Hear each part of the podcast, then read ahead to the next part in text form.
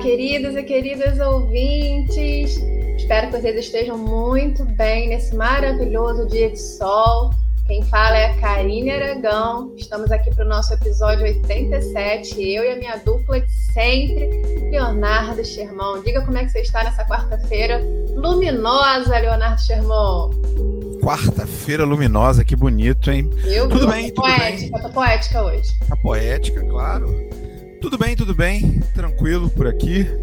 Temos aqui, como sempre, sons ambientes, né, com pessoas fazendo outras atividades, mas é assim mesmo nesse nosso mundo virtual. Quem sabe logo logo aí a gente não possa estar gravando em loco, eu e você, você e eu. Spoiler, spoiler! Com, talvez até com mais pessoas, né, no auditório lotado. Vamos alugar logo o Maracanã, um grande episódio todos os fãs e todas as fãs que mergulham com a gente toda semana. Tá se achando a Ivete Sangalo. Ivete Sangalo, claro. Vou botar até aquele. Como é que é aquele. Não tinha um negócio de uma roupa de, de, de plástico que ela botou, né? Tinha, nesse, não sei. Tinha, nesse show aí do Maracanã, ela botou. Enfim. Muito bem, minha gente. Hoje nós estamos aqui para responder a pergunta que todo vestibulando se fez no último final de semana que raio de tema é esse? Mais do que isso, vamos falar dos invisíveis. Primeira parte do nosso programa, nós vamos discutir a invisibilidade social e as suas consequências numa sociedade tremendamente desigual como a nossa. Na segunda parte, vamos perguntar a Karina Aragão como podemos fazer para auxiliar a transformar esses invisíveis em. Vamos mergulhar? Vambora!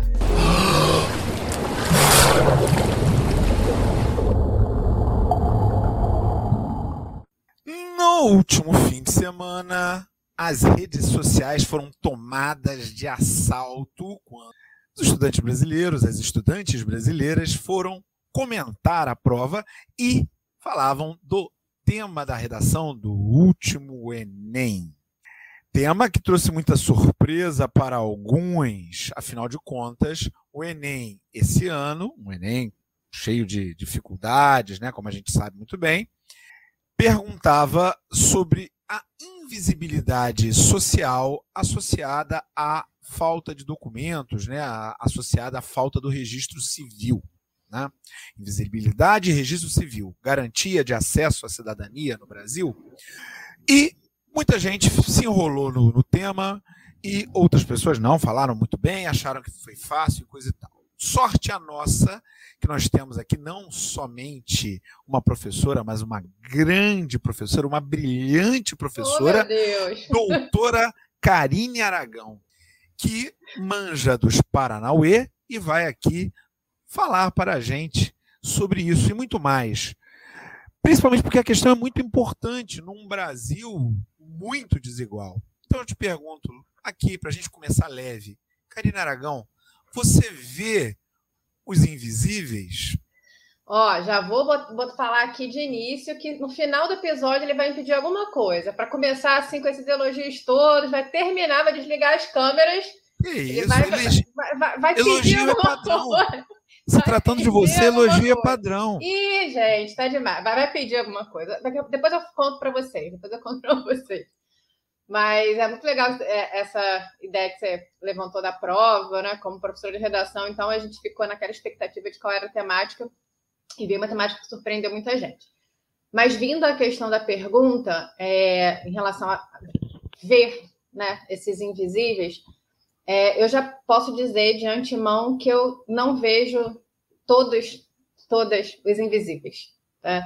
E isso acontece muito, eu percebo, porque quando a gente trata da questão da invisibilidade social, que era até uma palavrinha que estava lá no tema, a gente está falando muito, me vem à cabeça, pelo menos, muito essa questão de pessoas que são excluídas, pessoas que estão à margem né, do que a gente considera centro e muito ligada à questão da permanência de problemas sociais. Então, eu, é, eu tenho a noção de que existem muito mais problemas sociais, existem muito mais pessoas marginalizadas do que eu possa visualizar.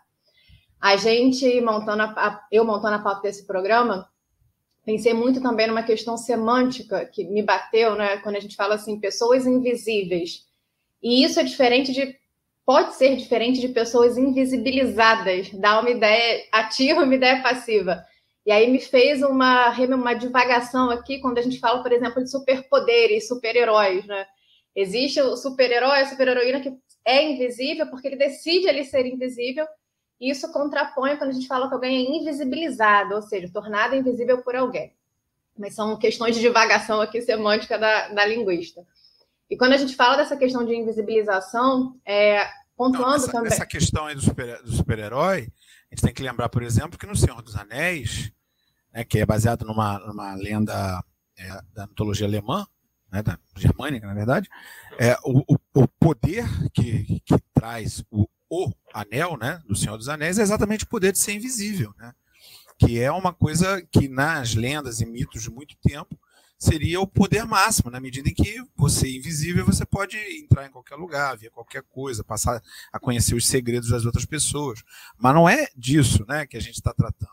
Certo? Exatamente. Exatamente. E quando a gente passa desse universo para a invisibilidade social, a gente já consegue enxergar a carga negativa nisso, né? É diferente. A perspectiva é diferente. É, e aí, quando a gente fala, por exemplo, dessa invisibilização, dessas pessoas que são invisibilizadas, dos problemas invisibilizados, é, o trabalho de uma professora de redação, de professor de redação, é muito curioso nesse sentido, porque a gente precisa fazer uma pesquisa sobre problemas sociais para decidir os temas que a gente vai abordar em aula porque a redação do Enem ela sempre parte de uma situação problema, tanto que o candidato, o candidato chega lá no final da redação precisa propor uma intervenção. É, então a gente passa o ano inteiro numa demanda de buscar por problemas sociais e entender esses problemas sociais. Então muitas vezes eu não não, não tinha certos conhecimentos de tais situações como um problema e passo a ter e passo a visibilizar esses problemas na medida do, do da minha pesquisa para o trabalho a questão do registro civil, por exemplo, antes de preparar um tema de aula, uma discussão para isso, eu não sabia que era um problema tão grave. Né? É, quando a gente fala, por exemplo, de casamento infantil, eu só comecei a ter noção do quanto isso é um problema tão forte no Brasil pesquisando para dar aula. Quando a gente fala, por exemplo, de tráfico humano, quando a gente fala de trabalho análogo à escravidão. Então, é, à medida que a gente vai conhecendo, vai pesquisando, a gente enxerga esses problemas. Né? Até pegando uma semântica do, dos verbos ver e, e, enxergar, essa semântica do enxergar é mais forte. Então, eu posso dizer que a gente passa a enxergar essas questões. É, nesse último ano, por exemplo, eu trabalhei um tema que era, que é, a gente tem trabalhado muito nesses últimos anos, que é moradores em situação de rua. Né? E quando você vai pesquisar sobre esse tema, quando você vai entender sobre esse tema, você consegue visualizar questões que são muito graves, né? Você passa a enxergar certas. É, é, esse, é, passa a enxergar a imensidão desse problema. E é muito curioso porque, assim, certos problemas, quando eles estão um tanto quanto afastados da gente, eles parecem teóricos. Quando eu vou falar sobre tráfico humano, por exemplo, sobre casamento infantil, eu sei os dados, mas na minha realidade prática, né, no meu círculo fechado, ele parece distante. Quando a gente vai falar de moradores em situação de rua, isso era mais distante e hoje tem se tornado mais visível na minha realidade, né? É, aqui em Niterói, por exemplo, para qualquer lugar que a gente vá, se a gente descer e for uma farmácia, andar um quarteirão, dois quarteirões, você encontra pessoas em situação de rua. E eu confesso que eu tenho ficado muito sensível a essa percepção visual, né? de, de andar alguns quarteirões e encontrar pessoas em situação de rua, e encontrar pessoas em situação de fome, né? muitas vezes é, te pedindo comida, te pedindo alimento. E essa visualizar essa situação tem me deixado realmente muito sensível e me coloca muitas vezes num, num, certo embate, né? Porque ao mesmo tempo que eu estou vendo é, esses que são invisíveis para muitas políticas públicas por isso essa situação, eu me sinto um pouco limitada também, né? Eu vejo isso, mas é como se eu tivesse vendo de mãos amarradas. E eu tenho reparado, assim, é, essas últimas semanas no tratamento de fisioterapia, eu preciso ir andando da minha casa até a fisioterapia. São quatro, cinco quarteirões. E às vezes eu retornava a casa com um cansaço tão forte, né, que não era só da caminhada necessária, mas era um cansaço mental, era um cansaço psicológico. E muitas vezes eu me perguntava por que, que eu estou tão cansada. E nessas reflexões eu, eu fico, talvez seja por isso, porque eu estou visualizando tantas situações ruins, tantas situações que me dão uma certa tristeza, que me provocam angústia nesse caminho, que me cansa.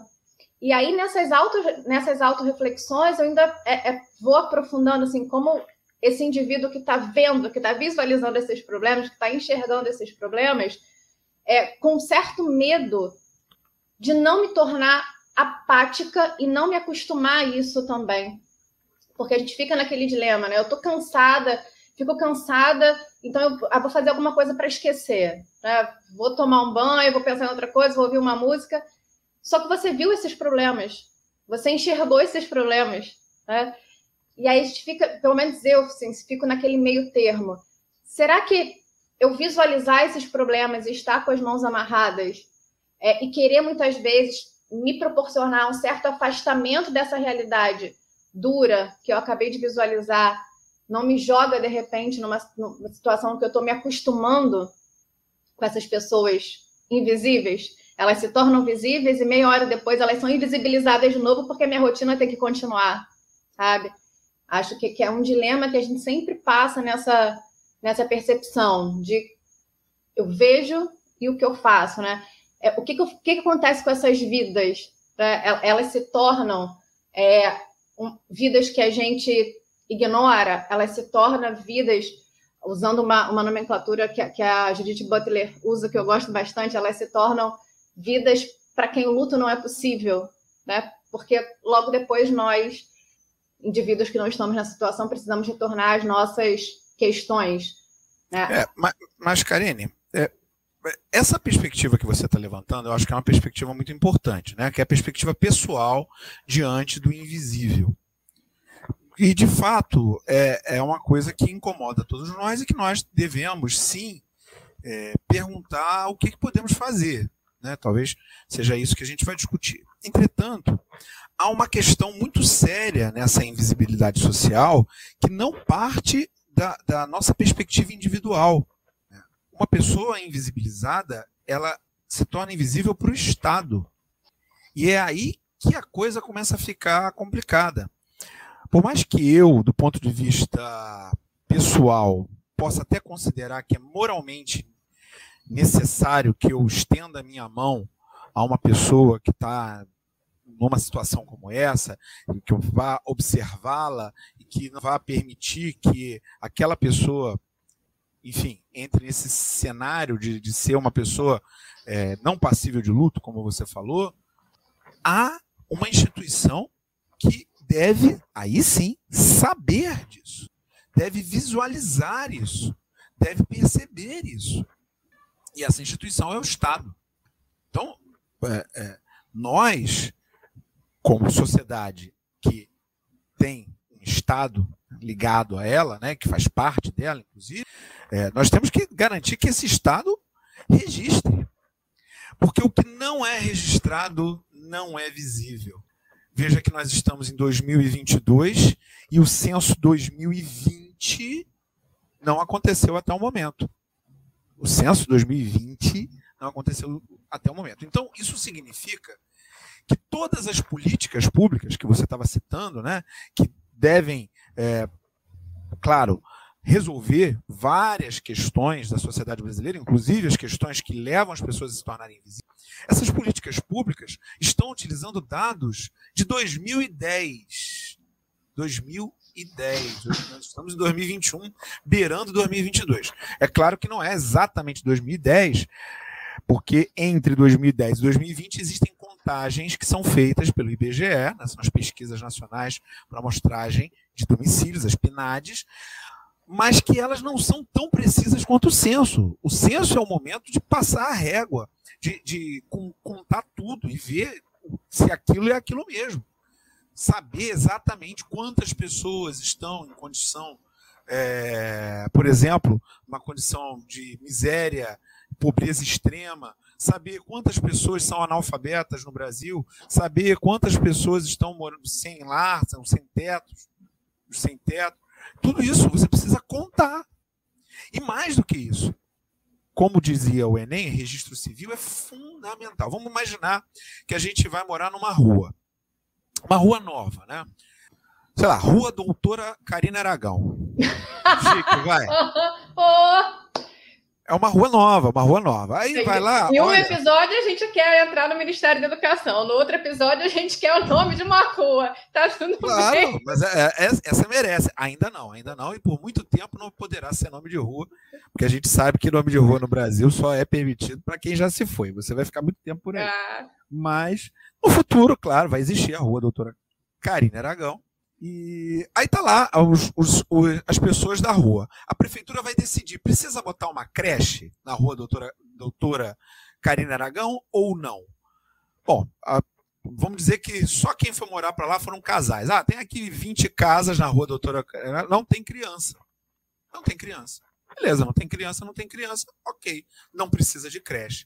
Mas vamos dizer que ali nas semanas seguintes, semanas seguintes, nos anos seguintes, nasceram crianças, muitas crianças. Só que ninguém registrou. Ninguém registrou. Lembrando, registro no Brasil é gratuito desde 1997. tá? Então não é uma questão de grana. É uma questão, pode ser de falta de acesso, dependendo da cidade em que tem que ir muito longe para ir a um cartório, ou de algum tipo de desorganização daqueles grupos que não entendem a necessidade de, de, de fazer o registro. Mas o registro traz essa necessidade. Vamos dizer que as crianças ali nasceram e tal, não registrou. A prefeitura vai lá de novo, vai olhar, ah, precisa botar a creche aqui na rua, doutora Karina Aragão? Não, não precisa, não tem criança. Vai olhar o registro? Não tem criança. Não ó, precisa. pausa para elogiar o direcionamento argumentativo de Leonardo Sherman, tá? Porque a própria coletânea do Enem falava sobre a questão do financeira e as dicas posteriores que eu dei eram realmente nesse sentido, que o aluno, a aluna poderia argumentar falando sobre a distância, a questão geográfica e sobre a falta de compreensão sobre o registro civil. Palmas para Leonardo Sherman? Mil na redação do Ganhei Enem. elogio da professora, hein? Ganhei elogio da professora. Vou ganhar até um carimbo lá, dizendo sensacional. É, mas, mas é isso, falta de registro. Se você mora numa rua, vou, outro registro, que não é o civil, mas é é- também é um dos registros, o registro eleitoral. A pessoa vai mudar para uma cidade, mas não, não troca o título de eleitor.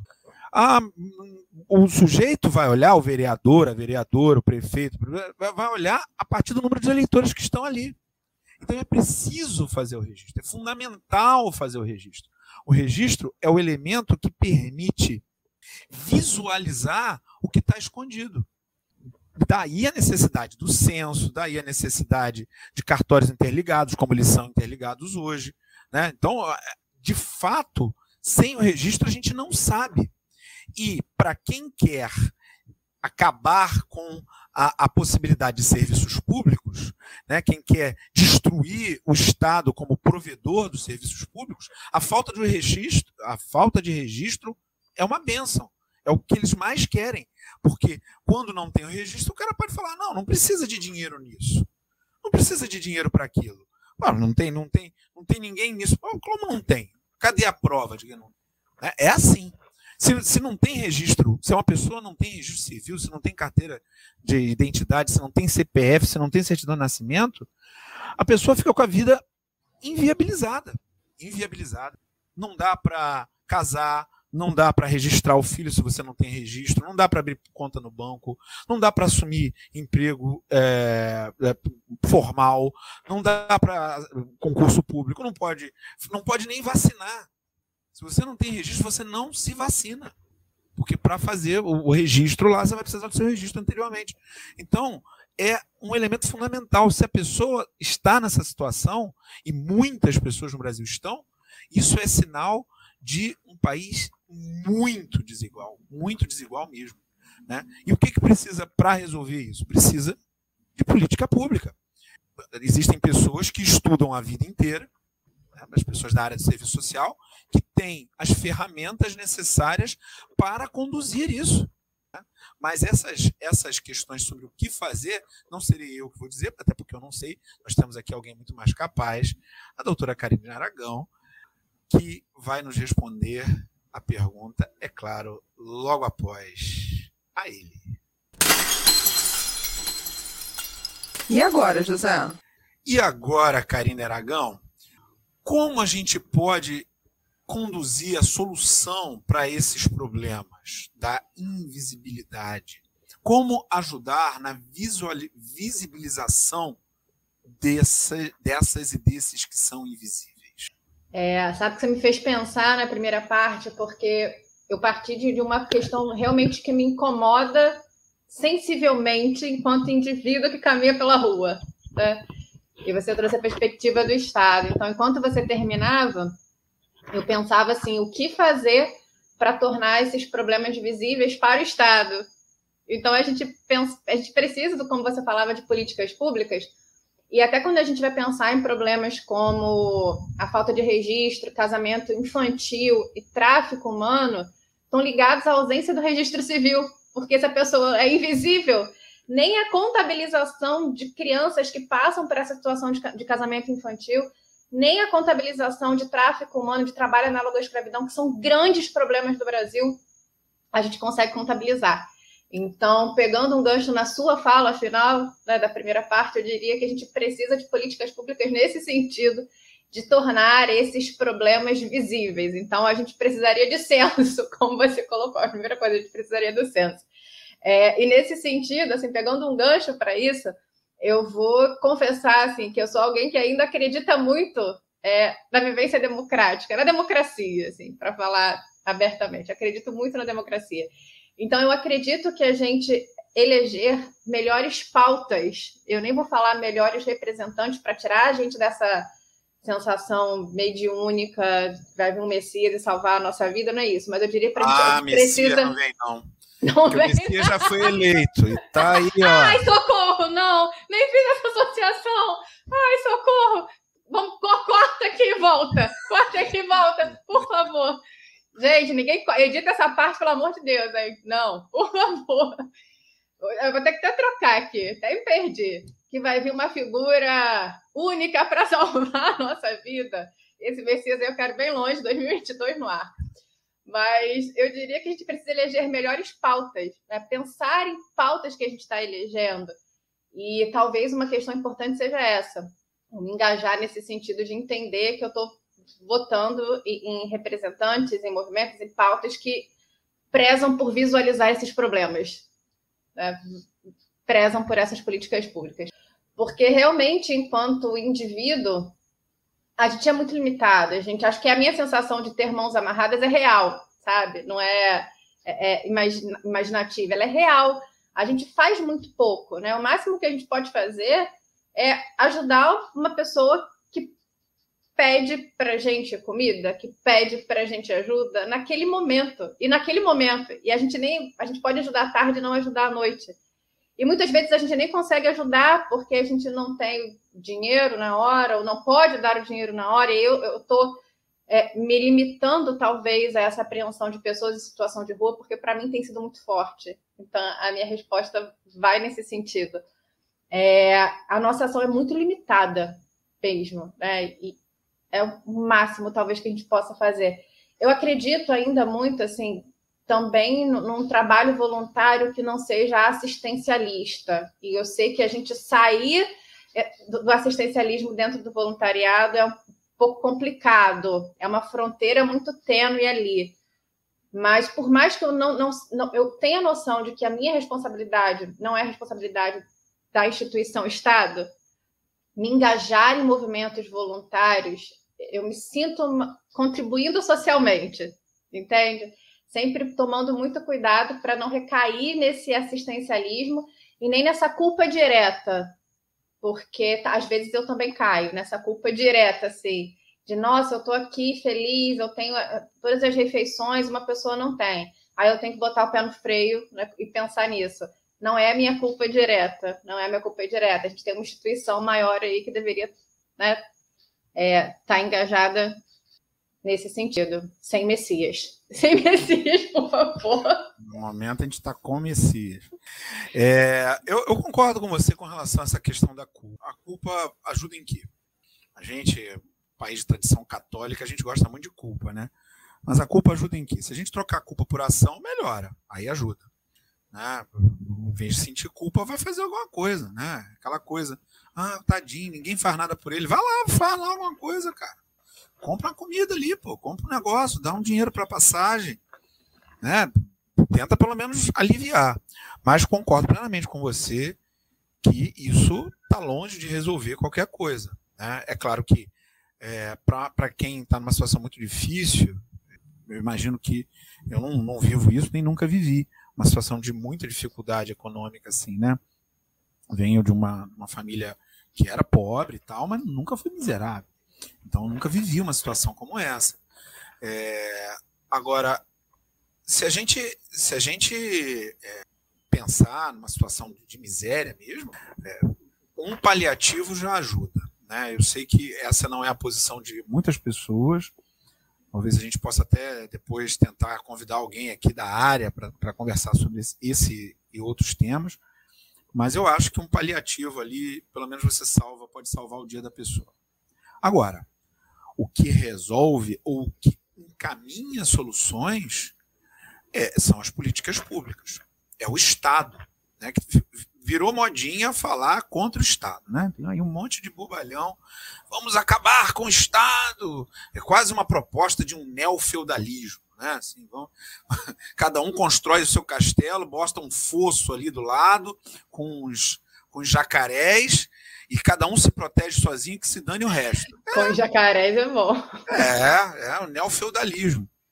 Não é assim, gente. Isso é um tecido social complexo, difícil.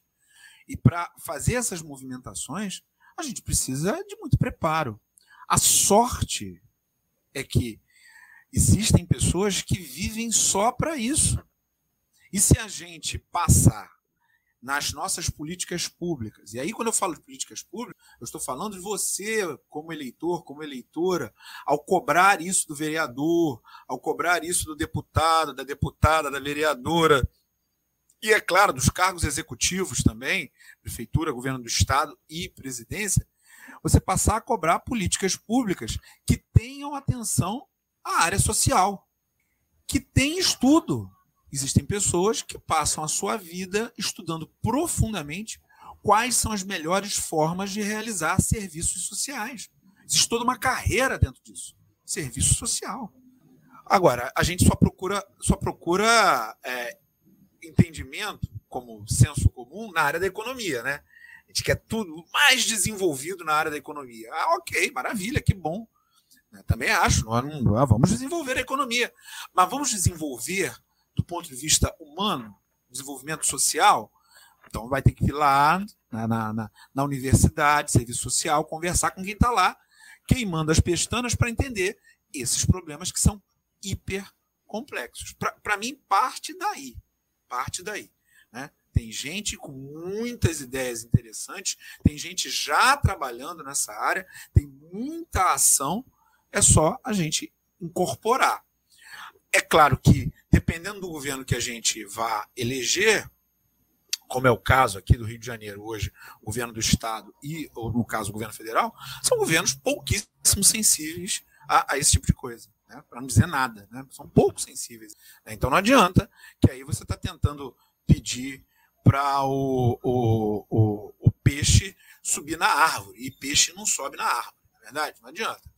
Se o sujeito tem uma visão que é uma visão é, de, ligada à desigualdade, ligada à, à, à, manutenção dessas estruturas, vai ser muito difícil que ele promova, ou que ela promova, enfim, quem for, seja quem for que for eleito, promova é, esse tipo de política pública voltada ao âmbito social. Na minha visão, colocar as pessoas no orçamento público, no final das contas é isso, colocar as pessoas no orçamento público, as pessoas pobres no orçamento, as pessoas miseráveis no orçamento público e no orçamento público destinar recursos ao censo, ele só não aconteceu porque não destinaram recursos. Em 2020 não tinha pandemia não, gente. Né? Então, colocar as pessoas no orçamento público é o que resolve isso. Então você tem que planejar. Ah, não, essa fatia do, do, do, do orçamento público vai ser para conhecer quem é que está numa situação de invisibilidade social, a fazer todas as ações públicas né, do Estado, no sentido de resolver ou atenuar esses problemas e fazer com que as pessoas possam viver de uma maneira digna. infelizmente, enquanto isso não acontece, nós vamos ter que terminar essa parte inicial do nosso programa, Karine Aragão. Ah, mas já deixamos as dicas aí. Muito bem. Eu tenho aqui vizinhos e vizinhas, não sei se está dando para ouvir, que estão ali numa discussão um pouco mais áspera nesse momento. Não sei o que está acontecendo, espero que tudo corra bem ali. Muito bem, semana passada falamos aqui nesse episódio sobre o colorismo. E no Data NML Data semana, NML.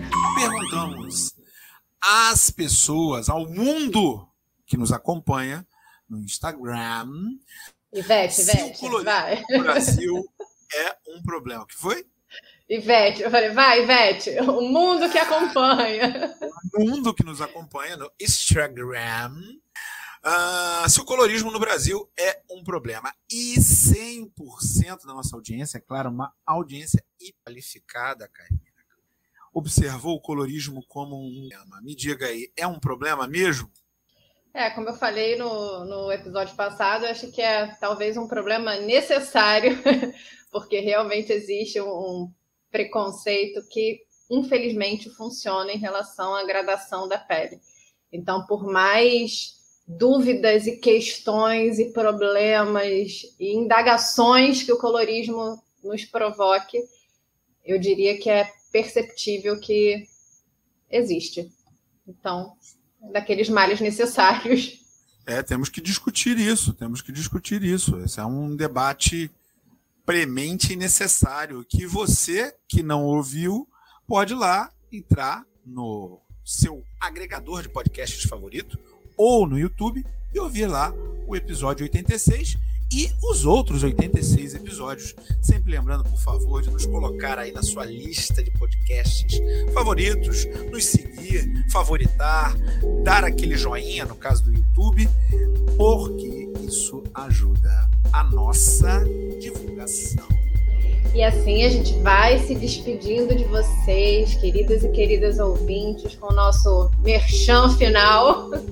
Deixo um beijo no coração de vocês e até semana que vem no episódio 88 para a gente se encontrar. Valeu, galera! Lembrem-se, tem que tomar duas doses, hein? E se já tiver disponível, tome logo a terceira também. E se você tiver alguém aí na sua área, na sua família, perto de você que não tomou vacina, pega pela orelha e leva no posto para tomar vacina, porque não é para ter medo de agulhada. Rapidinho você resolve. Valeu, galera. Aquele abraço e até semana que vem.